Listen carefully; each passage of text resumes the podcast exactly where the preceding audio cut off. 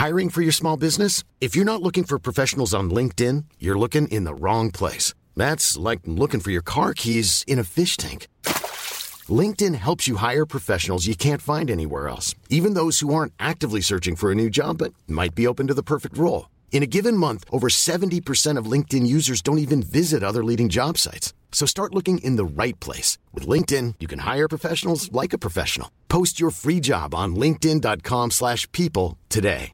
Mom deserves the best, and there's no better place to shop for Mother's Day than Whole Foods Market. They're your destination for unbeatable savings, from premium gifts to show-stopping flowers and irresistible desserts. Start by saving 33% with Prime on all body care and candles. Then get a 15-stem bunch of tulips for just $9.99 each with Prime. Round out Mom's menu with festive rosé, irresistible berry chantilly cake, and more special treats. Come celebrate Mother's Day at Whole Foods Market. Hey, Dave. Yeah, Randy. Since we founded Bombas, we've always said our socks, underwear, and t shirts are super soft. Any new ideas? Maybe sublimely soft. Or disgustingly cozy? Wait, what? I got it. Bombas. Absurdly comfortable essentials for yourself and for those facing homelessness. Because one purchased equals one donated. Wow, did we just write an ad? Yes. Bombas. Big comfort for everyone. Go to bombas.com slash ACAST and use code ACAST for 20% off your first purchase.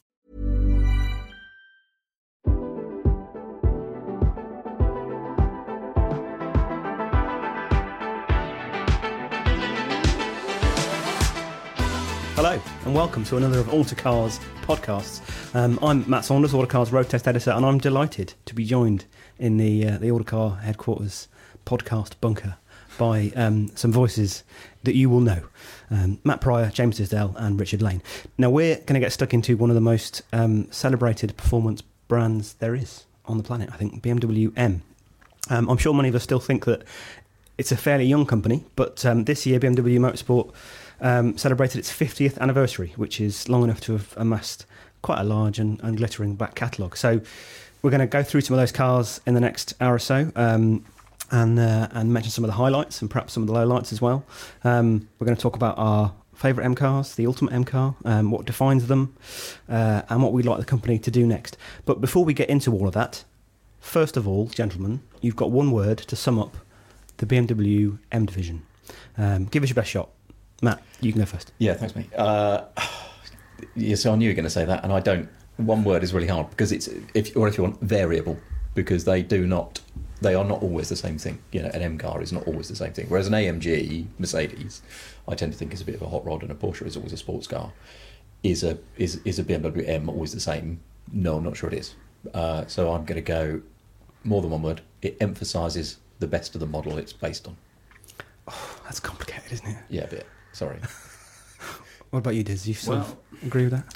I I agree with what you say. That's yeah, but uh, one word. I'm going to be clinical here because you did one one word, and I'm going to use the word precision, and I'm Nice. using it in you reference to its rivals, AMG, Audi RS. They deliver very different characters. So against that backdrop, for me, precision.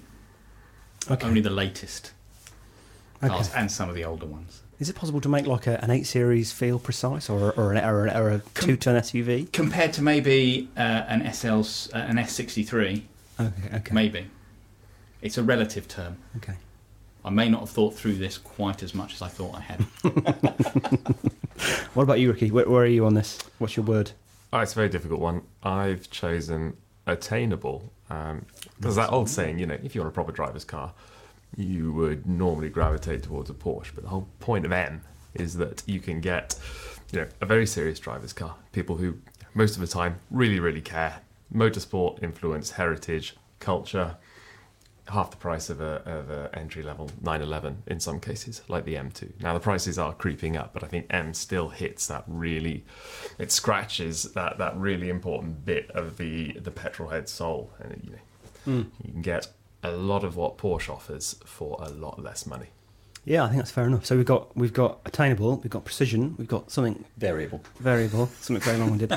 uh, uh, yeah, I sort of think um, that's fair enough. I, I think I would have gone for balanced, which is obviously a bit of a cop out because it, it, it, in a literal sense, in terms of you weight the way you might characterise how they handle, but also a balance of different virtues in a in a product, which I think is, is important for BMW M cars in a way that maybe it isn't so important for some of the other brands we've mentioned. You know, um, so they've got to do everything, haven't they?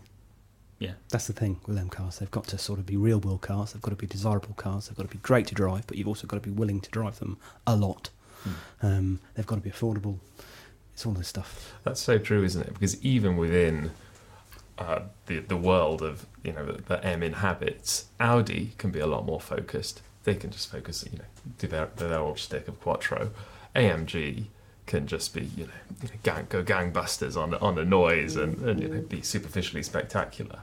They, they they sort of operate in those silos of appeal. But M, you're absolutely right. It has to sort of do everything. It has hmm. to be as fun to drive as an AMG and engaging, and it has to feel as confidence inspiring and secure.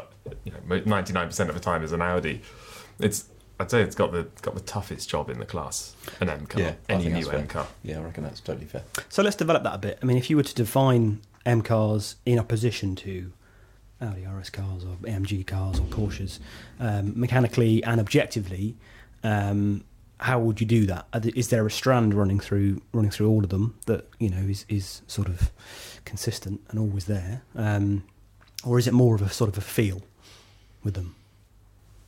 I don't know, mate, because, because they are they are very different. I mean, an M5 CS, the latest one, is very different from an E30 M3, which is very different from like the M4 GTS or whatever. You know, they. I'm not sure there is a. I'm not sure there is quite the common strand to it. I don't know if you could. Or and you know, and by the time you start throwing in the variants of the SUVs, M variants of those, do you think you would instinctively know if you were thrust into a simulator that perfectly simulated the driving dynamics of a car, you'd go, oh yeah, that's probably a BMW M. Whereas you might have a better idea of that if it replicated all that an AMG did or all that a, an Audi RS did. I'm not sure, given the breadth of it, I'm not sure I would know necessarily with a BMW M car. I'm not sure. I'd, I'm not sure I'd know. And would That's would not a bad thing. No, but would you say that was always been the case, or is it a result of uh. the broadening of the brand, which we might well come on to? Yeah, maybe it Of is. course. But yeah, maybe it is a result of that. Yeah, they want to Yeah. sell more cars in more markets in of you know and variants of more models, and inevitably, you know, and then sometimes they'll let the engineers go, hey, just do what you like with that, and they come up with an M3 GTS or whatever it might be, or the M4 GTS, One M Coupe, mate. one M Coupe. Yeah, for example. Yeah, Mm. yeah. Well, I mean, yeah, one M Coupe and a uh, X50D X5 or whatever. You know, I mean, Yeah. they are not the same thing, are they? No, no. Um, and if it all started, I mean, we start at the start with obviously the M1. It's funny that the brand has developed in the way it has, given where it started. It started with what you might sort of loosely call a, a supercar, Mm. um, but there hasn't really been one since. So, how important do we think um, the kind of usability and practicality of, of M cars is? Is that you know is the is the way that the brand has developed a reflection on how it defines itself in opposition to everybody else? I think so. I think, yeah, the M1's a, a glorious thing, but it, it's a one-off. It's it's almost not an M car. Weirdly, it sits off on its own, and I think it goes back to what you're saying about attainability. I think an M car has to do everything. It's the sort of car where, yeah, maybe you want a Caterham in the garage and you want a 911 and you want a nice saloon car, but you can only have one car and it has to do all those things. You have to, as you say, get that feeling you might get from a Cayman or an 911 driving it, but you also need to be able to throw the kids in it and go on holiday. it. Um, I think the M1 though was so it's so important though. If you you know Jochen Neerpasch, the CEO of uh, first MD of M, um, early seventies, he he really pushed for that, and it was he's regarded within M as the first M car. You just cannot understate its importance. Is it an M car as we know it today? No. I mean they asked Lamborghini to build the the original run, which just shows you how far removed from from you know the everyday usable idea an M car it is. But nonetheless, I mean what a statement and of course the engine was you know laid down a template which then paved the way for you know this whole run of in- incredible q cars through um, through the late 70s and early 80s so it's not very m today but it is so m in terms of the skunk works style M division of the 1970s. Is the engine the most common M theme between between cars? Is that the thing that would most make you think an M is an M because it's got a special engine? Possibly, I think in the early days, probably, but in the modern era, no, it's handling adjustability for me all day long. Mm. No, I'd agree with that. I think at one stage it might have been, but they they've the, they've sort of come to occupy this positioning whereby they they they're a little bit less sort of uh, they're a bit bit more understated than than some of their rivals, aren't they? They don't go after necessarily the the most powerful car in its class. Mm. They don't necessarily go after the noisiest, you know, um, the most sort of visceral kind of dramatic powertrain. I don't think, um, and in a you know in the way that M3 is developed, they would say that we had opportunities to, you know, and they did stick a V8 in it at one point. Obviously, now they've come back to to a straight six, and I think that says a lot about their approach. It's all about the balance of the product, isn't it? Um, and having everything in proportion and and sort of allowing that that proportion to, to feed into a, a driving experience that is sort of that isn't kind of doesn't feel too heavy in any one particular regard. It's, it's not it's not it's not overpowered. It's not you know it's not particularly dedicated to a particular sort of pattern of usage. It, it, it does so much across such a broad spread of, of, of usage patterns and, and all the technology that comes into them now. You know, the modern M car with all of its various active systems, I think, is really just building on that. You know, it's the kind of performance car that can do everything, isn't it? Um, It's about authenticity, though, isn't it? For me, that's probably the most appealing thing about M in regard to its rivals, the authenticity, which is why I think actually with the new G20 M3, M4, and that grill, I think that's why we find it so offensive because its predecessors, you know, E92, E36, even even its direct predecessor had a really nice understated vibe. You know, it left the shouty exhausts um, to AMG and the real, you know, the all-out aesthetic thuggery to Audi with you know their ever-growing grills, and everything was just kept nicely in proportion. You felt like in an M3 you could show up anywhere at any time, and you know you wouldn't create too much of a scene. But of course, unleash a thing on a B road. I'm really thinking about the E92 here, and it's a real animal. And I think perhaps with the latest generation M3, M4 have just moved away from that a bit, which is why, as I say, I think we feel quite uncomfortable about it because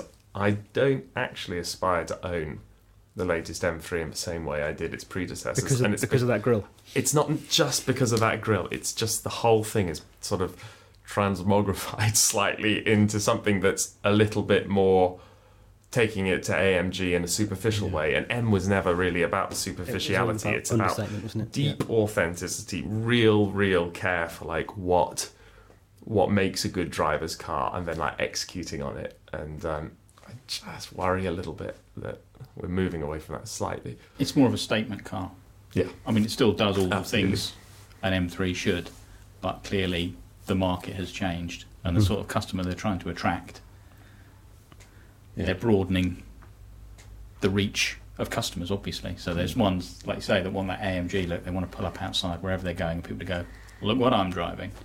But Yeah. they still appeal to people like us who mm. just want to drive it. Sure, and you you go back to something like an E E28 M5, and you know, a big part of the appeal for that car was the fact was the complete opposite um, attribute. The mm. fact that it looked so unbelievably subtle, barely any different from a from a from a regular five series. We seem to have have changed.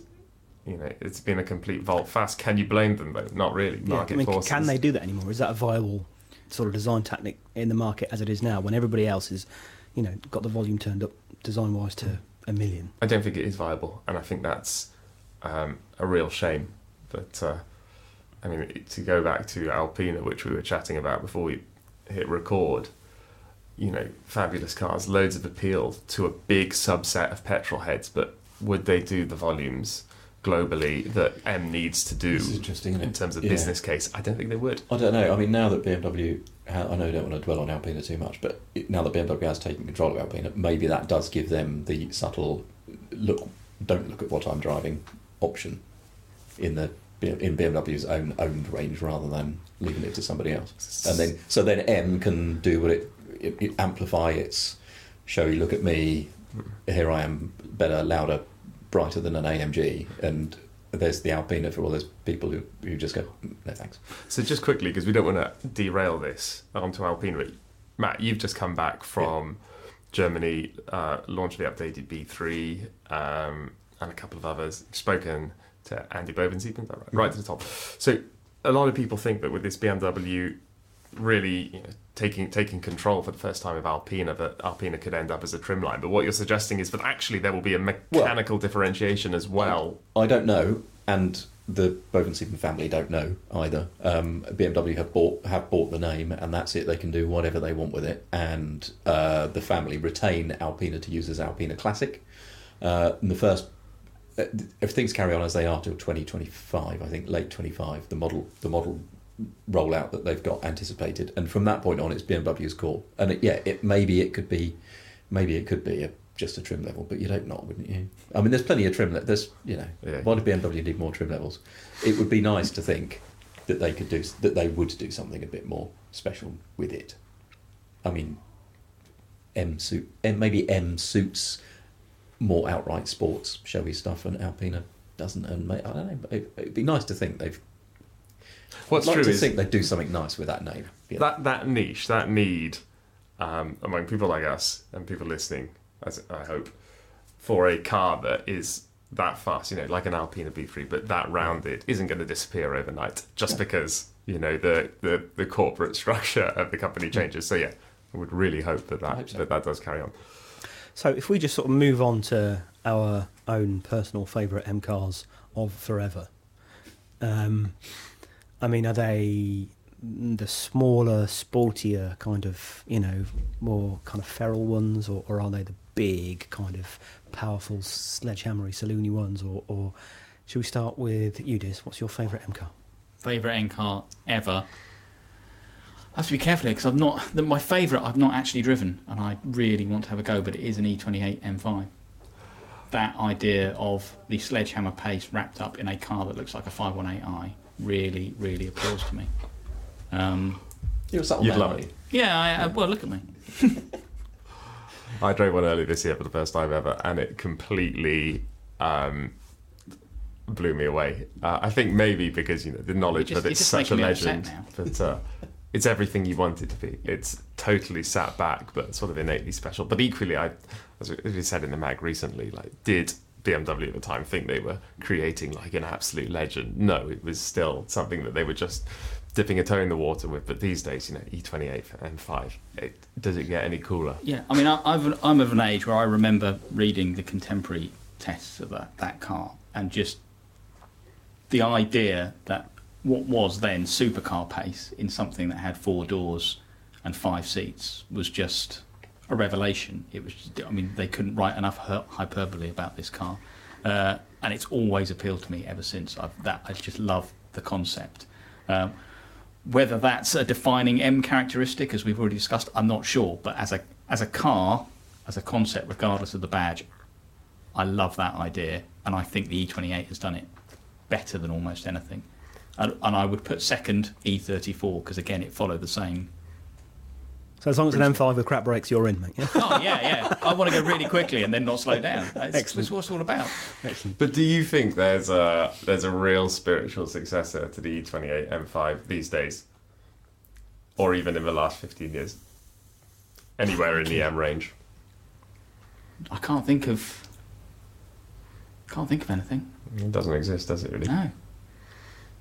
But it's it's it's just oh, what I can't believe you've had to go. That's not fair. I drove an E34 on the same trip. Actually, I'm so sorry. If I had my microphone on here, I'd rip it off and walk out. And uh, where did that leave you, mate? Is that is, does that mean I think 34 M5 is your is, is your all time fave, mate, or what would it be? No, I, I think the E28 had an effect on me, and I, I think maybe because um, I've been a Lancia Delta Integrale owner for 10 years, and I just got into the E20 28, and I thought this is everything just felt very familiar of its time. I think there was there's a lot of sort of synergy with cars of that era, and um, it got wonderfully transparent steering. Obviously, the engine needs no introduction. It's it's not you know like a sort of saber-toothed animal, but it's just a like crystalline manner in which it builds revs, and it's just so perfectly linear. And visibility, outstanding. Comfort, ridiculous, ridiculously comfortable car. It's got lovely, lovely roll rates, and you, you could honestly, even now, sit in it all day. You could drive it to Munich, and you'd be very comfortable. It's it's just a it's just a stunning, stunning package. But not your favourite M car. No, my favourite M car is probably one I haven't actually driven. Um, That's a lot a theme emerging. uh, here. weirdly, no. Uh, is worrying for me. E92 is very cool. I've never done a GTS, but you drive an E92 and you do think, gosh, if this was a little bit lighter, a little bit tighter, wouldn't it be unbelievably good, unbelievably fun? Because that car is like, you know, the great. I think of the modern era, the E92 is probably the the most. Has the greatest level of duality hmm. of all the M3s in a way. Is it is the GTS as good as I want it to be? See, Matt for, those, for those of us who are rubbish with BMW M model codes, which includes that's a V8 which includes me, It's a V8 one. the E92 is late 2000s, Yeah, it's the 2007 V8, onwards. E28 is late 80s. Yeah, 80, Right, 85. 86. Eight, E34, 90s. Well, uh, early 90s. Yeah, E34 was the last 87, six-cylinder M5. the last Is it? cylinder M5 before the V8, The V8 which E39. you like a lot. Yes, I do. Yes. Okay. Uh, uh, I think they're better smaller, as a rule. I like I like the small ones. Um, one M coupe, the M2 competition. The current, I, I spent a bit of time in a fairly recent M5, and it didn't do everything I would have wanted an M car to do because it was less comfortable than a five series, but it's still two meters wide, four and four point nine meters long, and nearly two tons. That doesn't, uh, you know, that doesn't excite me in a, in a way. It's very quick and it's great. And if you lived in Germany, I'm sure it would be fantastic because you could do that thing that some uh, wealthy German owners do, and instead of flying from Munich to Stuttgart or you know from Hanover to Berlin, whatever, you get in the car and you drive, and that's part of the fun. And that's one of the one of the things that Alpina says with their owners. You know, they do they do have people who who do that. They buy them and they want to go 160 miles an hour down the motorway, so they so they do. Um, This is this is your old M5 competition long termer, right? yes, yeah, yeah, yeah. From when was that? 2014. Feels That, was, like- that wasn't a composite, that was a regular one. It, uh, were they not all comps at the time? No, that was a long time ago. That Oh, was maybe 2018. maybe it was a comp- I it was 2018 it. it And I know yeah. that because I did exactly the sort of journey in it. You you lent it to me for a trip to cover M24 Oh, that perfect, year, yeah, and yeah. I absolutely fell in love with it because again, it did that. It's about six hours, isn't it, from Nurburgring to Calais? Yeah. and it just did it beautifully. Yeah. and the seats, um, stunning. You know, again, Yeah, and, and in a similar in a similar vein, I've got an Audi Q7 TDI V6 uh, V12 TDI on uh, for, for for a short while, which I took to Germany the other week for a job.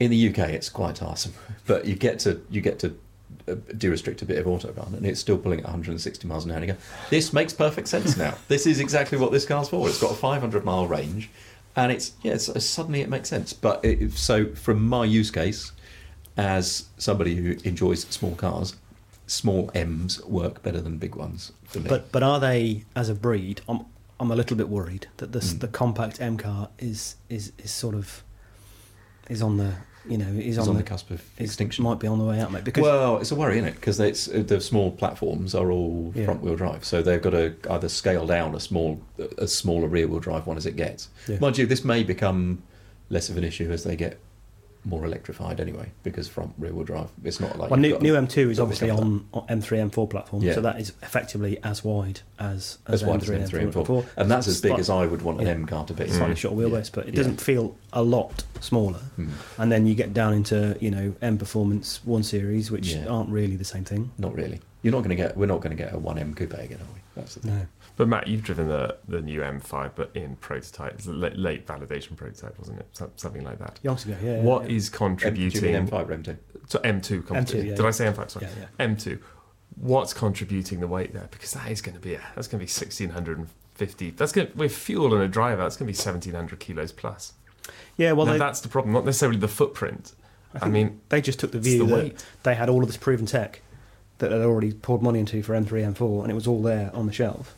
Um, and they know how good it is, and you know what sort of a product that they can make if they just use all that proven stuff, or or they can, you know, start from scratch, um, and you know go through a much more complicated, intensive process.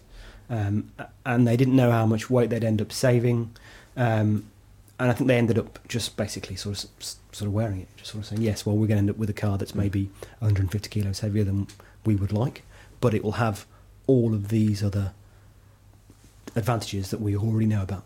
But is the end result just a slower, less expensive M3? No, it feels different. It, it doesn't. I'd say it's sort of halfway between outgoing M2 and and an M4. Um, there is a little bit more sort of agility um, because of the shorter wheelbase, but it, it doesn't feel a great deal smaller. Um, and obviously, there's a, a great deal of familiarity with the the way that the sort of configurable driving experiences. You know, and they love that about modern M cars. They think that's what the customer wants. Mm. He wants to be able to get in and have his little orange steering wheel buttons and set up everything to his liking. That that is almost the defining characteristic of a modern M car for them. I Is think. it four wheel drive? This you No, no, do rear no. drive only. No, it's rear drive only, and they're going to do a manual, so it'll be there'll be Oh, that okay. there'll be that to make a difference, But it does, you know, it's sort of there's a sophistication to it um, because of the adaptive damper, which you know only only CS had in the previous gen, Mm-hmm. um, and it feels a little bit softer at the rear end, and yeah, it's not quite as sort of in your face. With the think. with the complexity and the configurability of, do you think they're a little bit high on their own supply with this? Has it gone too far? Because that's meant to be the the purest car of the range ever since you know Yeah, I, I think they one get. M. Is that a new phrase on you? Higher than own supply. No, no, I enjoyed it. I Oh, just I enjoyed, enjoyed it, it enjoyed its use there. I think that was beautifully. But since the one M arrived, that's been like that's probably been the fan favorite template for an M car. So I think it's probably between that and M5 because M5 never gets Yeah. out of fashion, But I- I and they just keep doing good. ones. globally, it's a different picture. I think they know that maybe the established European markets love those little cars, and they knew the UK was going to be a big market for M2, for instance. I don't know how big globally it'll be, really. Um, I think they get that it's an important product for them to do and to get right and to really sort of distill their sort of essence into. But uh, yeah, I, I don't know. I think, I think they just um, they want it to feel grown up um, and they, they want it to feel you know like a fully fledged M card, and, and maybe they maybe some of the feedback they had of the old one was that it didn't maybe quite feel as as grown up as, as some of the other M cars, and they wanted to put that right, and there are obviously you know maybe some costs involved with that. Um, I don't know. It's not like it wasn't fun. Um, No, but I think you, you know, all of us, we want an M2 to feel different from an M5 to feel different from an M3. But I think we especially want the M2 to be in its own universe. Whereas I Yeah. think a lot of people goes back to the grill issue. A lot of people are buying these cars for reasons other than, you know, driving essentially. And the more you can make a cheaper facsimile of a big bad M car, the more popular it's going to be. Yeah. And I think that's ultimately where we are with the, with the M2 by the sounds of things. Because what I would really love is for BMW to go here is uh, our latest M car, and it to have a similar sort of mechanical specification in terms of power, weight, and everything else to something like a Toyota GR86. But they're not going to because they don't have a platform to do it, and they make, won't make any money out of it because nobody will buy it. So yeah, which is where we are, isn't it? Yeah. Is the, Z, is the Z4 this is the Z4 platform good enough to to do something truly brilliant in that mold?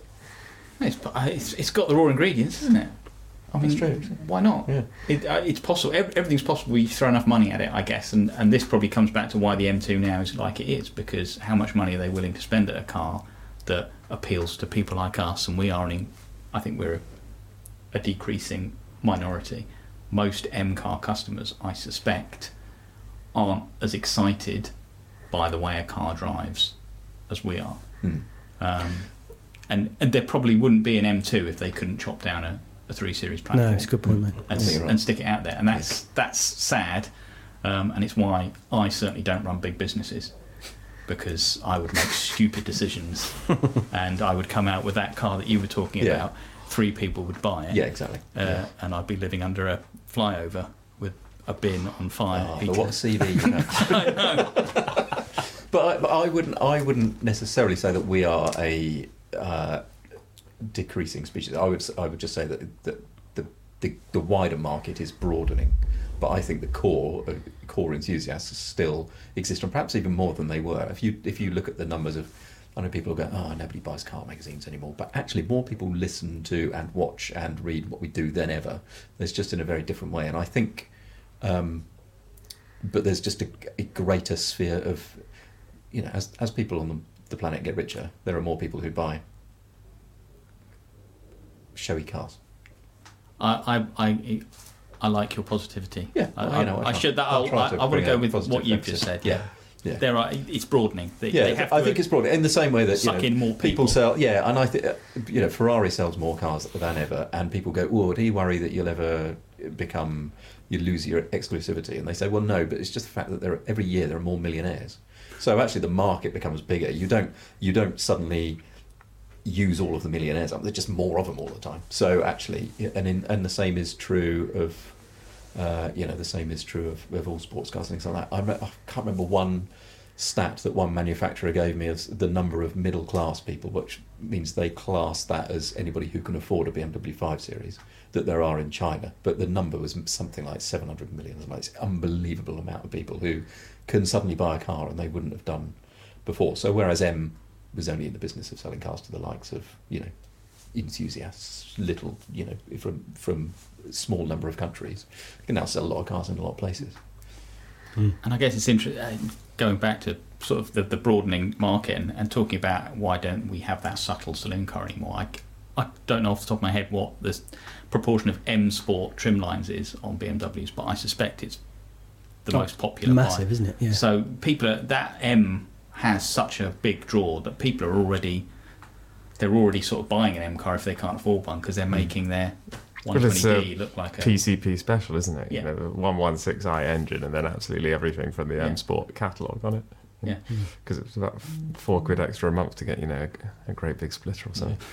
So what do we say? We said E E28 M5 to go back to the question. This is for ones we've driven, right? uh, Um, just your favourite. It's just your M5. favourite, was it? Yeah, and you said E92 GTS. Well, potentially, yeah. Potentially. But no one actually answered my question. Like, is it as damn good as I want it to be?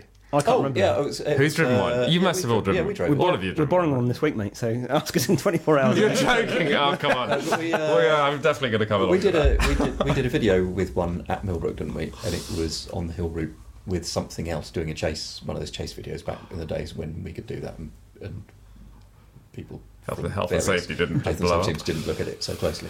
And it was great. It was the orange one, wasn't it? Yeah. It was great fun, wasn't it? I think quite hard, quite harsh, quite. Um, and this is what I mean. You know, it's a very broad.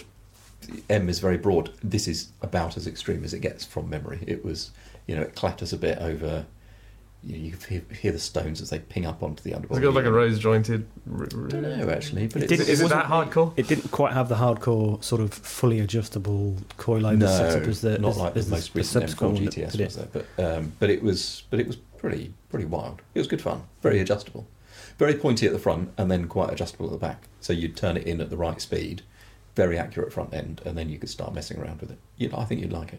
So it sounds a bit like a Yeah. Porsche. Rest assured, you GT3. chose it Yeah, yeah, Yeah, yeah, it's good. yeah. Yeah. And you, and you were going for something little. Well, I was, but my favourite M car is actually the one, the M1 prototype, which was called the Turbo Concept or something like that, which was from the, which technically isn't an M car really because it's from before the brand was born. Uh, You've got it in, In- in the incredibly He's cool, cheating yeah. again. Really, listener. really I can't believe it was. I'm and just the- it- it- I am cheating, but the reason is I had a book. I went to the science museum when I was a kid uh, on a school trip, and in I bought a BMW book from the bookshop on the way home, and that was I think it was on the actually it may not have been on the cover, but it was certainly inside, and I just thought that's the that is the coolest car I have ever seen. I was I don't know nine probably, so it was, but it's So it's Stuart Stuart Bladon? Bladon's book. Yeah, Stuart former Bladon. autocar road tester, in fact. Yeah, yeah uh, from the oh blimey, when was he on the back? Sixties, seventies, I think. yeah, I think so. Yeah. But that car had a four cylinder engine, didn't it? The concept. The concept did, I think. Yes, yeah, wasn't it? Rather like than a, a- turbo, a motorsport turbo engine rather than a six. Yeah, Still very cool, Yeah, but okay. not a six. yeah, not a six. No. Yeah, uh, and I think I was going to go for an E46 M3, but not a CSL because I, Oh, really? I, I was lucky enough to drive one of those. Yeah. And this is one of those moments we talked about where we're sport rotten kids and say, "Oh, I drove this brilliant car and it wasn't as good as I thought it was." But uh, yeah, the gearbox on that car is rubbish. Yeah, it is. Yeah. It is. Yeah. People will tell you it's not. But This they're is a trend, but isn't they it? are making out. It's like Smart for Two and uh, Yeah. not Smart for Two, the other, and then Smart Roadster, and people are Yeah. like, "Oh, it's not that bad." Yes, it is. It's really terrible. Yeah, but I, it's I a remember reading. I, mean, I haven't driven one, but I remember um, Adam Towler years ago when I was not long on the mag. He, he did a, a lovely drive story with a CS. So that was obviously it had the carbon roof as a CSL, but it had a manual box, and it was one of the sort of run out E46s. Mm. Um, and you kind of go, well, maybe there isn't an optimum. You know, maybe M cars can be any size. You know, there are all there's all this wonderful variety. But actually, when you drive a 46, I think you realise that that is the optimal M car. It's the optimal size. It has the, that layer of usability, but it's not too big or heavy to sort of be corrupted in any way. Steers fantastically. Mm. You know, it it just sort of one of the the great front engine rear drive sports Yeah. cars. there's ever dri- been. I've driven a manual conversion, and it is as good as you think it will be. Mm. That it's was- probably that the best gonna be car I've question. driven. Mm. That would be the best game car I've driven, I think. Yeah, and it was really popular, wasn't it? In its day, you saw a lot of them, Yeah. and and a lot of them, some of them were treated a bit harshly, I think, Mm. um, by owners. But a lot of them, you know, there must still be a lot of them around, and you know, um, I know they're not as cheap as they used to be, but in terms of there being a car that's still fairly affordable, um, you know, and still still I don't- They're I on don't think- sure about I think that. people use them in the way now, that you'd they? Are they? but in the way that you'd want to as well. I think Yeah. that a lot of people do tend to use a bit like old Renault Sport Clios and Méganes and things, and some 911s. People do use them properly. They don't. Some you see them, don't you? I was at somewhere. Cafe Machine the weekend, and there was about three or four of them. Um, But really- that's very M, isn't it? looked That is after. the essence of M to, Yeah. to use it. You know, put thousands and thousands of miles on it. And we've, we've been talking about sort of touching on how the the product range has been broadened to attract more customers. There's a case that it was sort of always like that. I mean, you look at the number of E46 convertibles out there. That's a fair point. Now, Yeah. I like a convertible. I'm going to say that now. Please send your complaint letters What an directly to uh, Matt Saunders, road test editor. He's not my friend. But I, yeah, I'm not saying I would have a convertible E E46 M3, but there are so many out. Hmm. And that's because people wanted, I guess, the performance, the look, the sound, but they also wanted to pose a bit. Yeah. So E46, 2001, Uh, two? The CSL is yeah. like three, Yeah. four, isn't it? Yeah, it's Yeah. later. Yeah. yeah, I think it was it. Uh, yeah, it was very very early noughties through to you know. It was a it was a real Yeah. purple patch. Within within no time at all, you got updated 996 GT3, 360 Challenge Stradale, CSL. Mm. Let's just chuck in a Ford GT. You know Yeah, that yeah. was that five year period, 2000 2005. I was, you know, a teenager at that point, so it was just a very exciting time. But Do you think though that your do you think your age shaped how much you like those cars? Probably. I mean, I've actually I, I own a Mark One Focus RS, as you know, and that kind of very much Yeah, slots into to, that, to, to that vibe that uh, the manufacturers were, were, you know, most of the serious performance car makers at some point in that in the early 2000s came out with something brilliant. Yeah, I think And I think those cars are now becoming more appreciated than ever. You know, Mm. we're moving through that sort of 20, 25 year cycle, but I think that period will go down as as an incredible period for drivers' cars. That sort of analog digital crossover, just to uh, repeat the cliche on that. And I think the CSL is like right at the sharp end of, Mm. of that collection of, of brilliant, brilliant drivers' cars. I- I'm going to be one of those people that didn't totally hate the SMG gearbox. I know you could look at me like that. and You're right. It's, a, it's a woeful gearbox, but the geek in me likes a bit of transmission management. Oh, okay. You know, Yeah, trying to smooth yeah, the okay. shifts Yeah. yourself. having five minutes notice for every Yeah, gear change. exactly. You know, I don't like to rush. and it- Ding, ding, ding, ding, ding, ding, ding. You hear that a lot more. People talking about, oh, it's not so bad, and you know, especially on Twitter. There's mm. there's more and more chatter about, you know, don't be so stupid. It's fine, but we should just confirm for, for everyone listening who hasn't driven an M3 CSL that the cog swapping delay in that car, even if you massage it, is spectacularly long. Um, obviously by modern standards and long by the standards of a good manual box at a time as well. It's Yeah. pretty extraordinary, actually. Yeah, and I think because it's a, it's a manual box, isn't it? Effectively with an automated clutch. Mm. So people who do conversions, and there are a few, you, you, it's all the kit is in the car basically to, to do it to do a quite an easy conversion to a manual, uh, full manual gearbox. Uh, but I think you know the argument is, oh well, it takes less time than it does to perform a manual change, which one might might be true, but at least while you're doing a manual change, you're doing something. You're in control of it. You know, well, yeah, I know I've put the clutch in because I've just done it, and now I'm swapping the lever, and now I'm lifting the clutch up. It, it feels like it's less time, and it's probably smoother because you're in the you're you're doing it all yourself. Whereas an SMG, you're just waiting. I'm not even sure it is quicker. Sure even quicker? I, What about the full? If you put it on max, Uh, you know, minimum speed, maximum revs, upshifts, So they quicker than a? but could that, a that's do correct me if I'm wrong. That's the type, kind of upshift you have to manage the most, isn't it? Like a red line. What what is a red Oh, line in that car? Like eight and a half or something. Something like that. Like, one I of those. I, I enjoy. I enjoy trying to smooth the shifts out myself. That's Yeah. You'll be asking That's for a convertible CSL next, won't you? but they made one. Right, before this turned into a, a, a, a massive slagfest of, of, of the CSL, um, let's move on to the, the bloopers then, the ones that we personally really don't like. Uh, we won't spend long, um, but uh, and then we'll maybe let's leave SUVs to one side. We'll come to SUVs in a moment. So we're not giving you an easy out here. You can't just pick X6M, all right? What is your least favourite M car in history, Ricky? It's difficult. Uh, you can only comment on the ones you've driven, after all, and there aren't. You know, in the last twenty years, there haven't been many, many even average M cars. Most of them, in they, they've been slanted, maybe a little bit too far one way or, or the other, but none of them have been disastrous. Unless I'm really forgetting something. I drove a Z4M recently, and for me, that was probably it lacked the kind of intrinsic agility that I want from an M car, but it wasn't a bad car, and it had a decent, you know, it's not an S54 in that um, in Z4M, is it? S54 engine. Yeah, that was in the Z3M, but it wasn't the. That was the same. No, that's the the- same straight six as in the E46 M3 and CSL. But that wasn't in the Z4M, I don't think. So the engine was a little bit disappointing. Didn't help that I'd Oh, driven the think you're right. Z3M Yeah, directly before. right. It was a, it didn't have the agility and um, Hmm. s- the steering and the gear shift were just a little bit um, woolly. Um, but it was still a good car, and it was still it still had a nice, easy adjustability, and you know, very easy to live with and drive. So apart from that, I'm I'm really struggling. I know a lot of you guys didn't like the, and I don't want to preempt anything here, but the Z, the M4 CS of the last generation. Yeah, I just didn't like that. that Is that your? Is that Yeah, going to be your choice? Well, it's one of them. One of the ones I didn't like, but um, that wasn't on my list. It is now. I've just remembered that one. Yeah. Yeah. Carry on. No, I, I well, but I, again, on a dry track, that was a that was a, so a that yeah, any car. any last gen M3, M4, I didn't really. I, it got better over the course of the uh, course of the life of the car. It did get better, but Competition, I thought was. yeah, but there Really was good. See, I never drove that generation when it was new. Mm. I only drove the competition version when they'd sorted out the, the geometry at the rear.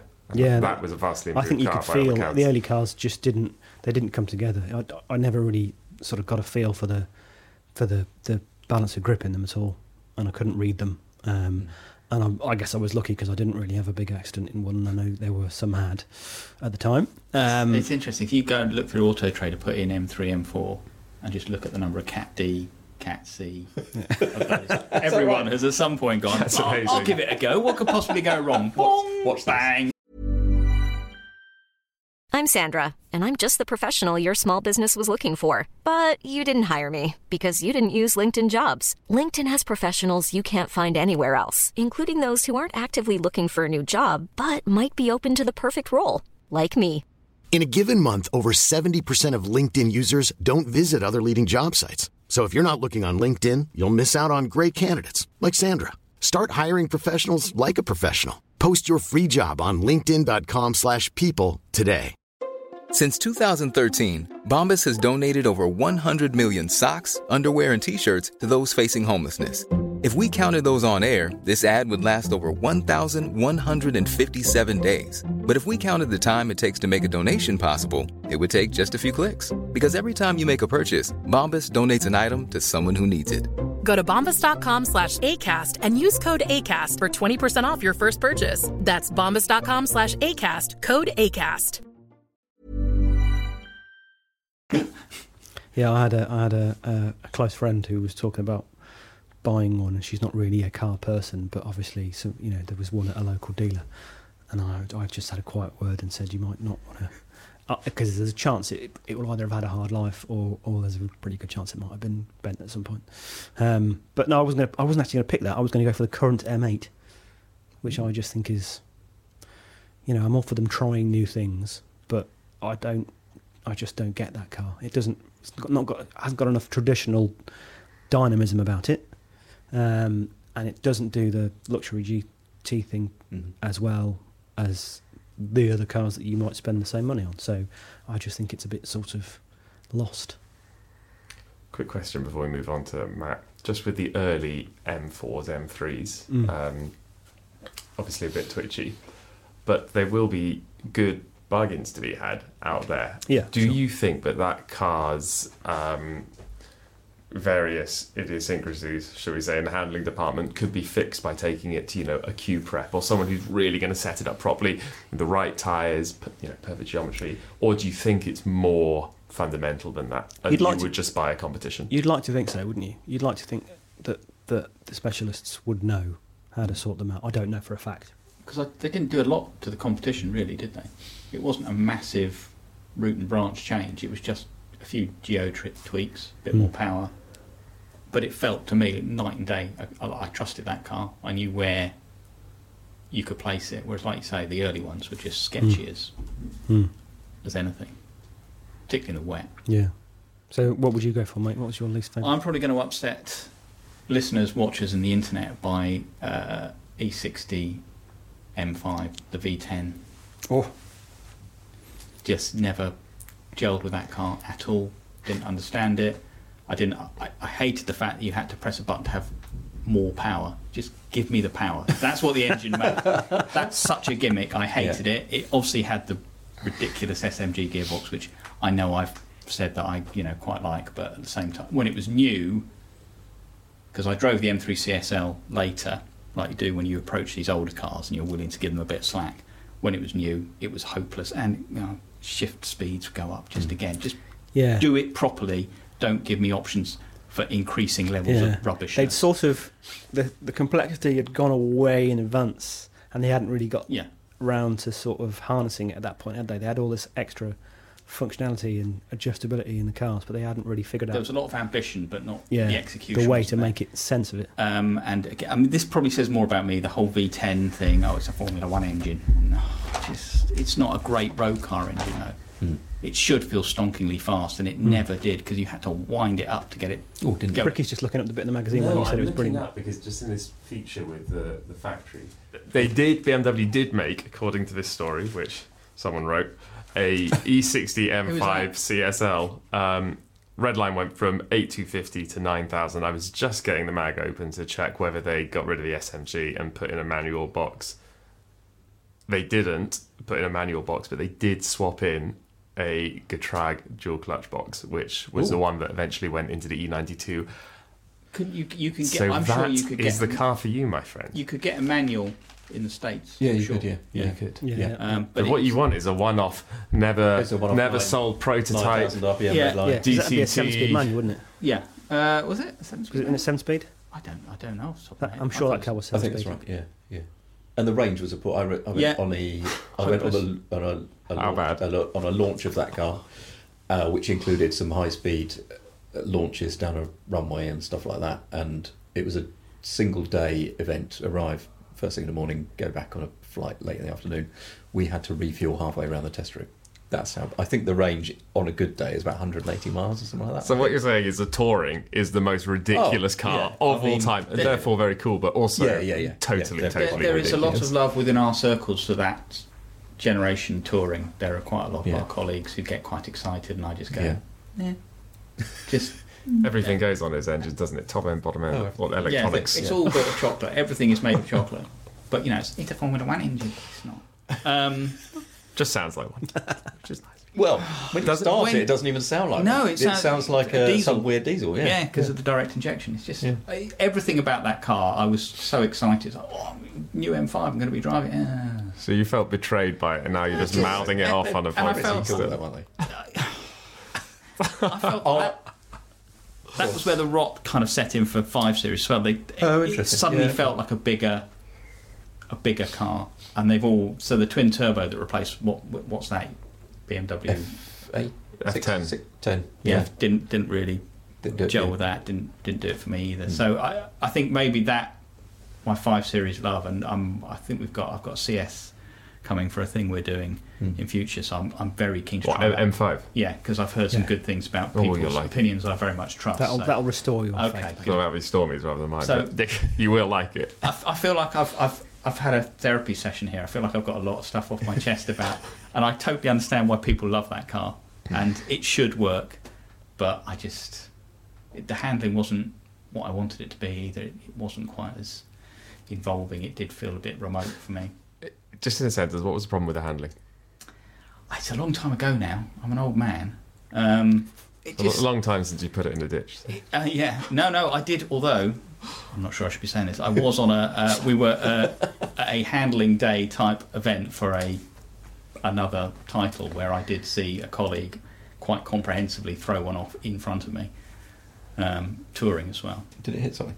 Uh, yeah, Oh, okay. yeah, twice. Um, but uh, it just, I, I didn't feel like it, it didn't feel very involving. Hmm. On the track, yes, you could hang it out at silly angles if you wanted to, but on the road, it just felt a bit too big, and it felt like you really had to be driving flat out to get something back. And Yeah, you're right. It's not Yeah. revving at seven and a half. From, yeah, it's been a long time, but from Why memory, it's got sort of quite a small, squidgy steer, a thick rimmed Yeah. steering Yeah. a bit of squidge to it. Yeah. Quite remote from the Yeah. front end, but also quite pointy and quite, Yeah. quite. Uh, when you when it does start moving around on track, you've got sort of it's fairly lively at the same time. isn't Yes. it? Yeah. Is that where the fat steering wheels came in? Well, I I don't don't want to get actually. sidetracked because you've still got to name your number one M disappointment. Yeah. Oh, I don't But know, we should mate, come really. back to the steering wheel. I don't. I, I, I, I, I don't. I don't know because I there are there are cars that aren't for me. I, I'm with you, Storm, on the M latest M8. I think the 8 Series 50i is a much better car, and I and likewise Diz. I think the 550i of that 5 Series is one of my favourite BMWs of all time. Yeah. Just such a such a lovely car, and you think, oh, that could that would make quite a nice M car actually. Um, so I think yeah, maybe one of those two. I but I'm, I also agree Storm that that the last generation M4, which I'd sort of forgotten about until you mentioned it, and I've just googled it to remind myself what shape it is, and then you go, oh yeah, I remember how that feels. I remember that sort of lack of confidence about about going near it near its limits on a Mm. track, particularly. Which is strange because the GTS didn't have any of those problems, did it? You No, know, I mean, no, you knew exactly what it was up to. Yeah. People hated it, but we knew exactly what it was. I, I was dead anyway. I knew exactly what it was up to. So, may, yeah. So I, I don't know. You could pick any of those if we're not going with the SUVs. But I. but Shall, I all right, let's talk about the SUVs just for a minute. Uh, I think we're probably going to be of one mind about them. But I did have a go in that um, Concept XM, well, the real one, Oh yeah. on the same thing that I drove the M2, and wasn't a fan. Mm. I mean, I just don't. It is a product that clearly, you know, they're using to reach out in a different direction and develop as a brand, and they want, you know, that it's got the old Rolls Royce Starlight headlining, and, and they care about the rear legroom, and you know, and and it's like, well, okay, who's this for, and do they really know what the M brand's about? Um, and I suspect maybe they don't really. Um, it just wasn't much to drive at all. You know, as this whole new generation hybrid powertrain in it, but it just didn't do anything for me. Because that's an M5 powertrain, isn't it? It's upcoming. Supposedly, yeah, And you didn't like No, it? is it? yeah. Oh dear. Um, I think So- my my beef with them, such as it is, I mean, you know, it's fine. It's a car. It's nice. People buy it. Fine. Whatever. You know, fine. I don't understand this the sports SUV thing, but that's not my. It's fi- fine. If people do, happy days. Good for them.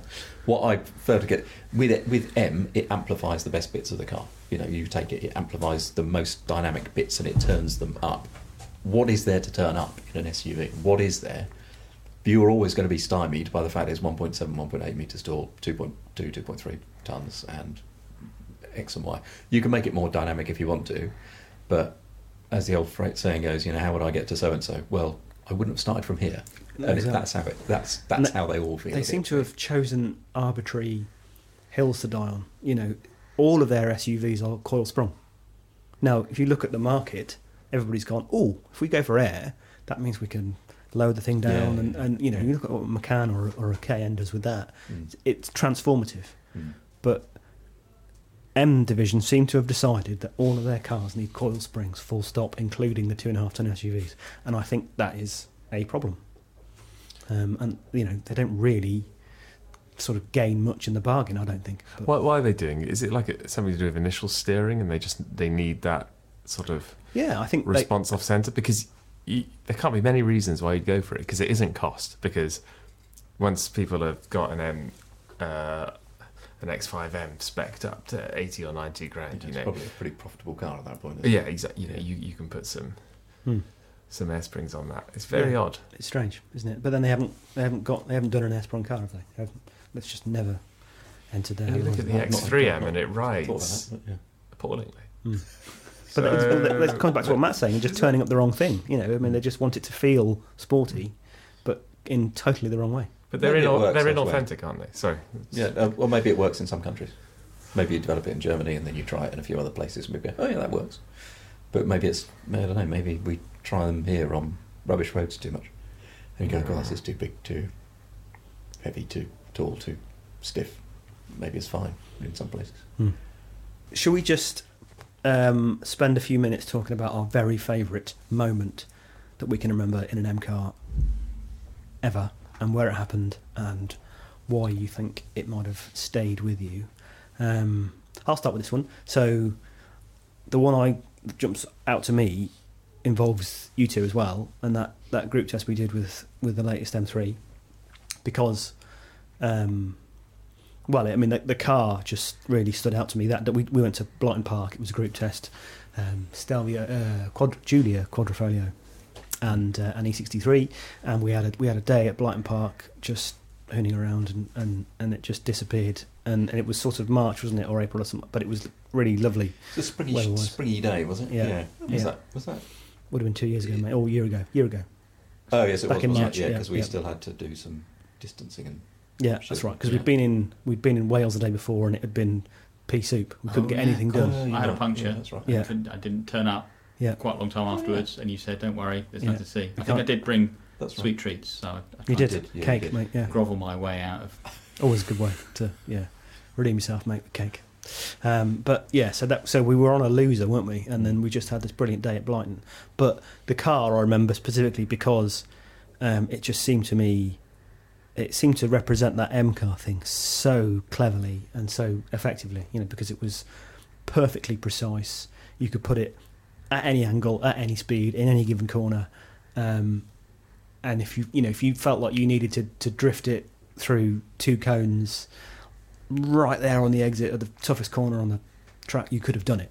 Um, and that was very, very different to the way the Alpha felt, which you know probably probably wasn't as good on the road as it had been on on the track as it had been on the road, or it was just different, wasn't it? I mean, smaller car, but but had different sort of qualities. Um, and the Merc was just a absolute, you know, rocket ship, wasn't it? It was just like a cruise missile, but. Yeah. Um, Different car again, over. Isn't it? yeah, Yeah. yeah. But that's what I will. You know, I think that that's probably the the best day I ever had in an M car. I would think.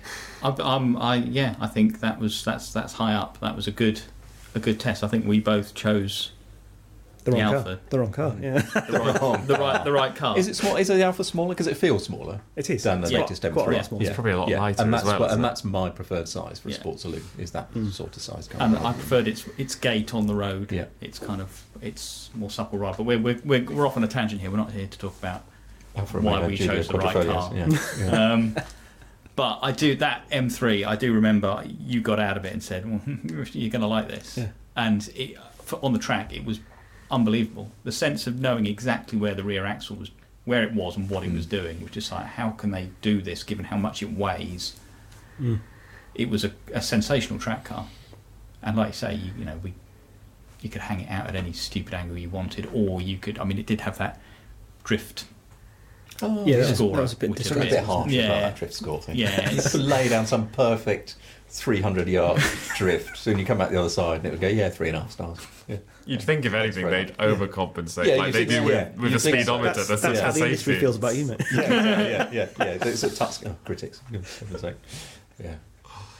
Okay. Um, so, your best M moment? Well, crikey.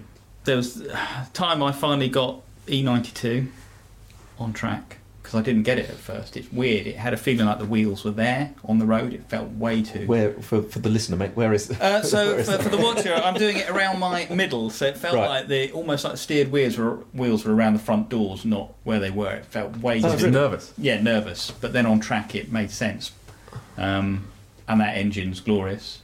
Hmm.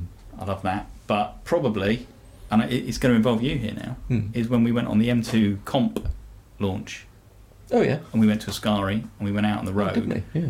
uh, and it was just like the a bit like that M4 to M4 comp, the light bulb moment. It's like ah, they've worked this out now. They know Oh, yeah. the original I do remember M2 was the concept was great, but the execution just wasn't quite there. And that, for me, that's a high watermark. That M2 comp, I think. Did that sort of change it from sort of hot rod to sports car in a way, sort of thug, Yeah, thuggish, yeah, thuggish, Definitely, Sort of, it, yeah. there, there was like a, a delicacy there Yeah. now as well. You, you know, you could drive it and appreciate the feedback and put it Mm. exactly where you want. It wasn't just all about wide arches and how fast and noisy can I go Mm.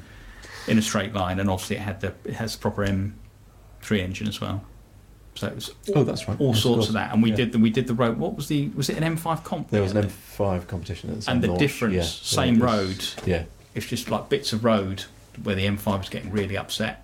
It was a really lovely road route as It well, wasn't it? In yeah. the middle of Spain near Ascari, Brest Resort, Yeah. and it's just a very sh- quite a short. 20 minute loop or something Yeah. like that. It goes around the back, but really nice twisty road of the sort you might find in the UK, you know, like one of our test routes that we use. Yeah. It was a nice, yeah, I remember that. And then and then uh, you went to vid, and I got to stand like a mountain man by the side of the road with lots Oh, of, of course, yes. in the searing heat with lots of Yeah. locals driving past, going, "What's this guy?" What's this, why is this guy standing Strange guy standing around amongst fly What's wrong tipping. with him? Yeah. Yeah, He he seems to be thumbing a lift, but his, his thumb's not out. It's very strange. Not that guy. He doesn't like the E60 M5. M5. Leave him. Doesn't like SMGs. He does like I SMGs. do like this. Do you have a particular And- memory? Matt? Uh, I'm going to pick um, Anglesey racetrack about three, four years ago when we were in. Um, we had the M4 GTS of the generation that you don't like. And a lot of people really don't like that M4 GTS. Some of them may be in this room, but um, I think it's. I think it's great. I still think it's great. It's. It's a weird one. I think it depends how you set that car up because it's quite different and adjustable. But even though we had lots of drivers in it at the same time on the same day, I've never known a car polarise opinion quite that much. Where we have experienced testers coming and going, I absolutely hate this car. I cannot bear it. It comes last in my reckoning out of the 11 cars we've got. And then I come in and go, there's no car I would like to go back out for half an hour in right now because you just, it felt so sort of precise at the front. You could put it exactly where you want it, and then you could just do what you want with the with the back end. And if you wanted to just drive through really precisely round a corner, you could. If you just wanted to drive around with the rear tires on fire, you could. And I thought it I thought it was really good. Not a great road car in the fashion it was set up for for us, but on the track on that day, hmm. I have never had more fun in a BMW. Well, no, touring you, I mean, the thing is that they put the optional coilovers on that press car, didn't they? And then they set it up for the track, Mm. um, even though they were told that it was going to be judged on the road as well. Day on the road, yeah.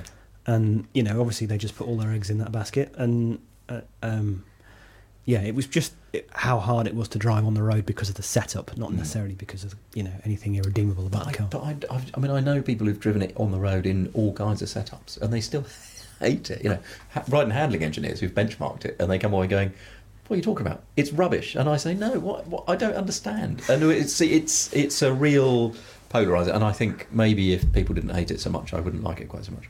But I, I like it a lot, and there are a core of maybe half a dozen people I know who really like that car, and a, a core of people who They're clearly all your type of people, then, mate, aren't they? yeah, it yeah, exactly. Yeah, but it's just I don't know. So that's so that's my that's the most fun I've had in an M in an M car.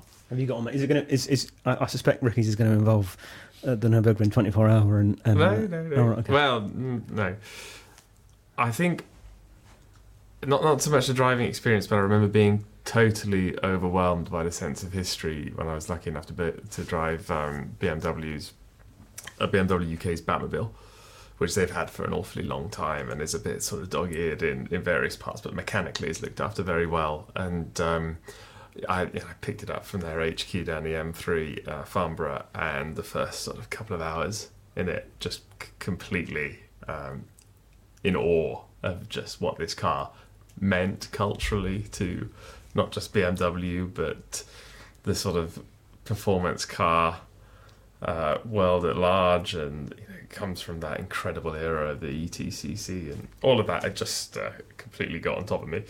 Uh, but otherwise, it's very difficult to pick one. My experiences tend to fall into two camps. Track work. I remember Anglesey in the M2 competition when we headed up there a few years ago. You know, did a couple of laps and really got on top of it and like bang, the balance you just could not believe. Come out of the third gear bend completely sideways and you'd be barely making any any changes at all on the controls. The trajectory was just set and you'd be riding it out. And it was like, it's one of those cars where you can put the wheel on the rumble strip every single time, even in the wet, just stunning. And the M3 we had two years ago, I think, pretty much the same thing, you know, Yeah. slightly less agile maybe. So that's that's one side. I think M cars, uh, even the ones that are heavily road biased, just work on the track, and it, you know, that's part of their enduring appeal. And the duality of the brand means that you know, this other other portion of my M experiences that I've just loved so much over the years is long distance stuff in an M5, and I've done it in a few different types of M5, and it's always just a sort of quiet, satisfying thrill to be covering big ground in something so so suited for it. And you just know if you've got a half decent road once you come off the motorway between you know between the motorway and your final stop or the next morning you know you're going to have a little bit of fun there even if you've been in the saddle for sort of six six or seven hours. And and i just how love that even the old ones do that. them. You know, you drive an E39 now, and it, and it feels especially like the it's E39 does that. absolutely, you know, you forgive the optimised steering just going extremely fast on, on autobahn. Yeah, Yeah, I mean, uh, I had this M5 CS obviously recently for a feature, and I thought it was limited to 155, and it just obviously blasted past that. And like for a split second, because they normally stop at like uh, indicated 163, and I thought it'll be 160, straight past that. but it kept going, and I thought it would definitely be 186 now, like it straight past that. It sort of goes beyond 190, and then I had to sort of come off. But I mean, God knows how fast that thing would go if you kept you, it. you run out of single carriageway road. but I mean, the fact it will do that, the fact that, you know, it's so childish, isn't it? That if you're on an autobahn and you know that sort of like a 911 GTS or something comes up, it's like, if you want to, you can just drop it. And yeah, special car. yeah, very, very special Right. car. We're sort of running out of time, so let's do one more question about the future of, of the M Division. Um, what sort of opportunities it might have, and what we feel about electrification, and, and what they're going to do next. Um, we've covered the sort of XM thing, which which I'm hoping very much might just turn into a, a sort of a, a a bit of a, a cul-de-sac, you know, a bit of a sort of a, a bit of a side thing going on um, for other markets. Um, I'm being very unkind. I don't know. Not least because there's only one true XM, isn't there? We all know that. Exactly. Yeah. Exactly. Um, but no, what do we think about electric uh, electric M cars? W- will they work? Go. All right. Okay. Uh, I mean, yes, they'll have to, I suppose. Um, what I like the fact you can do with with any electric car is that you the response of the motor is very quick, and if you put them in the right places, you could do cool things with torque vectoring, and you can make them handle in different ways. You can make them do all kinds of things. You know, you don't have to rely on mechanical intervention. So, you know, at the moment, if you've got an engine at the front driving the back wheels between the two, you've got some kind of gearbox which you might or might not like, and then you've got some kind of electronically controlled limited slip differential, and the response of all of those three things added together takes a little while, and you need some controller to control them all. Whereas actually with a pure EV, engine uh, motor response is really really quick, so you can tune stability control systems much more easily, control traction control systems much more easily, and if you want to talk vector so that you say, okay, I want a really drifty sideways car, it's probably very easy to set up um, compared to a, compared to an internally combusted car. But I mean, I'd miss the noise, and at the moment, battery tech means that you know if you want any range out of a car, you've got to stick 700, 800 kilos of battery somewhere. You know, and those things are not easy to, to Mm. put into an electric vehicle, and nor is the nor is it easy to manage the, the the heat generated by power dissipation and recovery. You know, these things get hot really quickly, um, and for a car that people might drive from the UK to the Nurburgring, do a few laps, go and stay in a hotel, wake up, drive home. That's not an easy thing to do in an electric car. Um, so I don't know. So I don't know. Is a short bit Because we said, you know, we sort of said that M cars maybe don't lean on their engines for so much of their appeal as, as As they used certain other certain other Oh, certain other brands. Yeah, brands. yeah, true. But they're still important. You know, Mm. an, M an M engine has to be central to the appeal of the car, doesn't it? Mm. Um, and their engines of a particular kind. And I kind of think, as you know, if they get their, their hybrid executions right, it could work quite well for them because they, they, they often make quite big cars. So there's quite a lot of packaging space in them, and, and you know, marginally, the marginal gain on, on weight might not be ridiculous. Um, uh, and that means they haven't got to take out, you know, they haven't got to take out engines completely in plug-in hybrids. They can still have that to lean on when they need it. Um, but yeah, when they come to, well, we've seen that, haven't we? We've seen them sort of begin to move towards plug-in hybrids, but Yeah. as yet not really deal with the electric car thing. Yeah, but the other thing is, I suppose that they will be the last internally combusted BMWs to go, won't they? You know, you can you can keep hold of internal combustion engines for the majority of of our careers. For example, you know, you'd think they will still be around in, and even in maybe very limited numbers. Uh, it's feasible that in the next 10, 15 years, people go, actually, you could run that on biofuel, you could run an internally combusted engine on, you can run on hydrogen if you want to. You know, it, it could be that there are that there are solutions. It won't, and also at some point, somebody will start marketing solid state batteries, which will make them make Mm. a lot lighter and stuff like that. I think if you were to make an M car pure EV now, it would not be the same as one in 20 years' time. You would. That's a think, good point. like, Yeah. Well, I spoke to uh, Frank Van Meel, CEO of M, recently, and he, it wasn't you know um, set in stone, but the S58 engine, in, in regulatory terms, has got a long life ahead of it, and he, it came off the back of a question about uh, whether they downsize and go hybrid with an M3, like AMG will with four-cylinder C63 that's coming up. Um, and he was fairly adamant that the change would be wholesale when it arrived, so there would be no downsizing, especially, and Oh, then the, the three the M3 would go pure electric wh- when it needed to, but as late as possible. Hmm. And I think BMW overall is it, it's it's difficult, isn't it? In, on one hand, it's got the the toughest job of the triumvirate of super saloon makers, AMG, Audi Sport. BMW because it goes back to that uh, thing. You know, if the if the AMG looks mega, makes you know ha, has has a synthesized soundtrack and it's incredibly fast, they'll sell loads. Audi again, lots of security under wheel, hmm. very good straight line pace. That's fine. The BMW has to offer more. It's it's that part of the the brand is is is it's its central tenet. I think they're in a good place though. Look at the i4 comes in two flavors. This is their electric saloon. They do an M50 version with four wheel drive, and that's sort of like an M Light. It's not actually engineered by M, but it's got all sorts of bracing, loads of power, and it's nicely set up. Very stable. Will do. It will take a little bit of angle. It's quite an impressive bit of kit, but the real the encouraging thing is actually the entry level i4 eDrive 40, which is just rear wheel drive, and that has got such a fundamentally lovely balance and nicely responsive steering, great throttle accelerator response, and it's just a pleasant thing to steer. Now, what what do you have there? You have a BMW saloon. you know, they they have to be well balanced and they're good to drive. You know, that doesn't make it an M saloon, but they've got the same canvas. It's just a question if they can find enough engineering. Uh, I don't know, even know how to put it, but they've got to find a way to just elevate it in the same way that a normal M car is elevated in terms of the sensory Yeah. appeal, and that remains to be seen. But they have the canvas to to build an an, an enjoyable Yeah. electric driver's car. What's even the i3 actually quite Yeah, enjoyable. what's interesting about that, I think you're, you're right when you mention the Audi RS, because the Au- Audi RS e-tron GT, or whatever they, they call it, feels like an Audi RS model to me, whereas I don't think an electric M does yet. But yeah, you're right. I, you know, it's easier to make an RS Hmm. EV, and I'm sure it's easier to make a, an AMG. But BMW, you know, you can get the, Yeah. the weight low, and as you Yeah. say, the, you've got less hysteresis to deal with, and so on and so forth. You can, and it goes back to what we said at the beginning. Adjustability is so important to M, almost more so than the engine. And with an electric car, you, you know, the toy box is is arguably bigger than with an ICE car, just in terms of pure chassis dynamism. And obviously, with solid state batteries, that will move the game on massively. Um, that said, I'm not that much looking forward to the day when we have to give up straight sixes. That's, Yeah. what about you, Diz?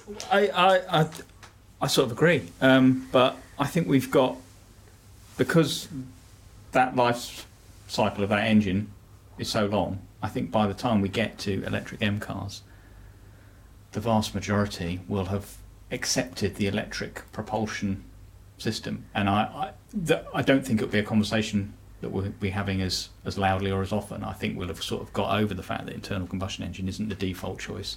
And like you say, all these tools they have to make it feel like an M car will make it feel like an M car. And you think they'll achieve that? I because we can accept that we can only have an electric M car, but it doesn't mean we will love it.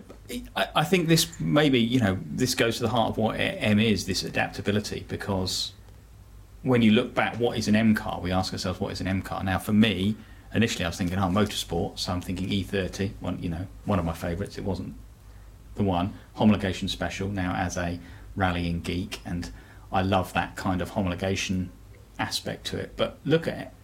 M cars, there hasn't really been a true motorsport M car for a long, long time. Hmm. So that part, that essential part of its history doesn't really matter anymore. And I think they, they have a really, they have a talent for reinventing themselves. An M3 now is nothing like what an M3 started out as, what it was intended to be.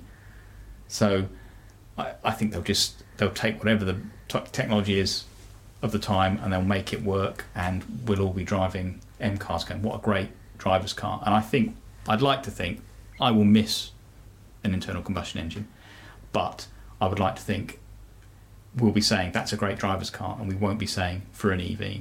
I think Hmm. we'll just accept that that's how the car is made to go. And the sooner they get over this fact that you don't have to have V8 sound pumped in, you know, that's Yeah, that's the trouble, isn't it? Yeah. We've got one thing pretending to be Yeah. another.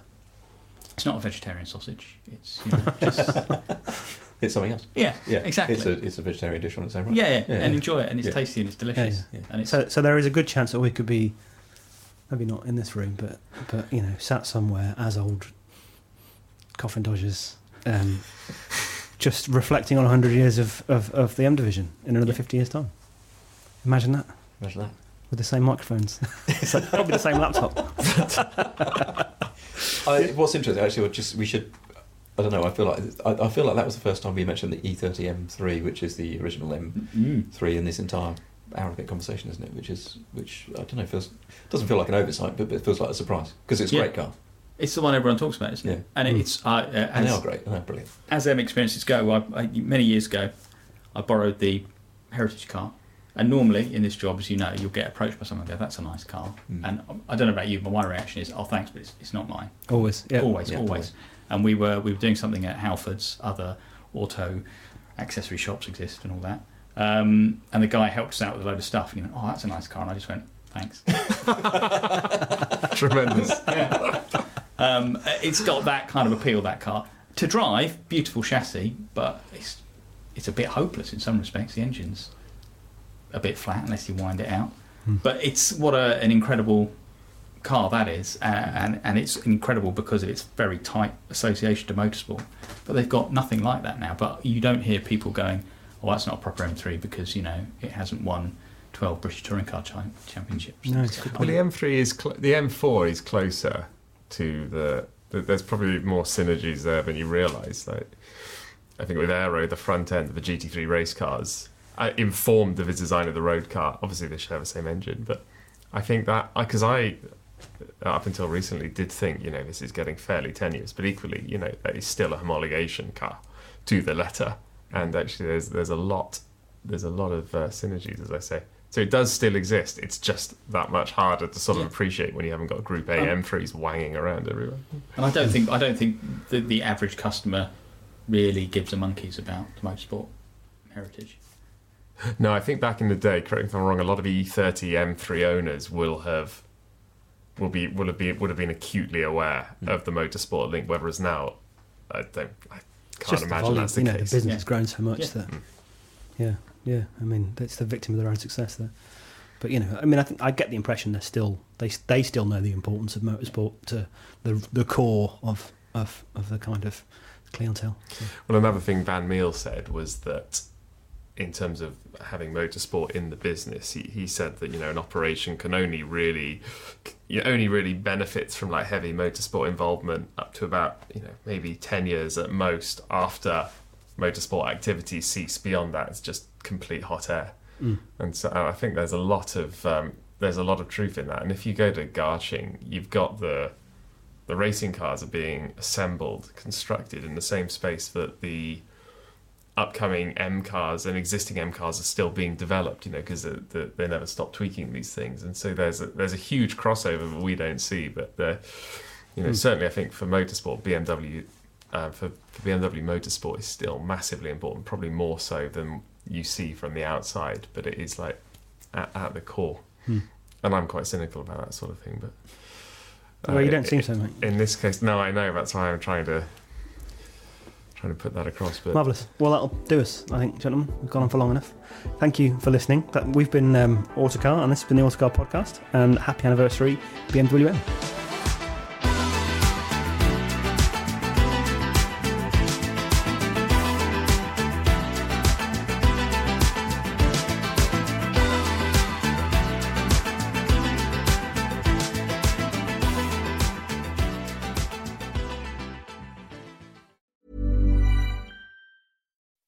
When you make decisions for your company, you look for the no brainers. If you have a lot of mailing to do, stamps.com is the ultimate no brainer. Use the stamps.com mobile app to mail everything you need to keep your business running with up to 89% off USPS and UPS. Make the same no brainer decision as over 1 million other businesses with stamps.com. Use code PROGRAM for a special offer. That's stamps.com code PROGRAM.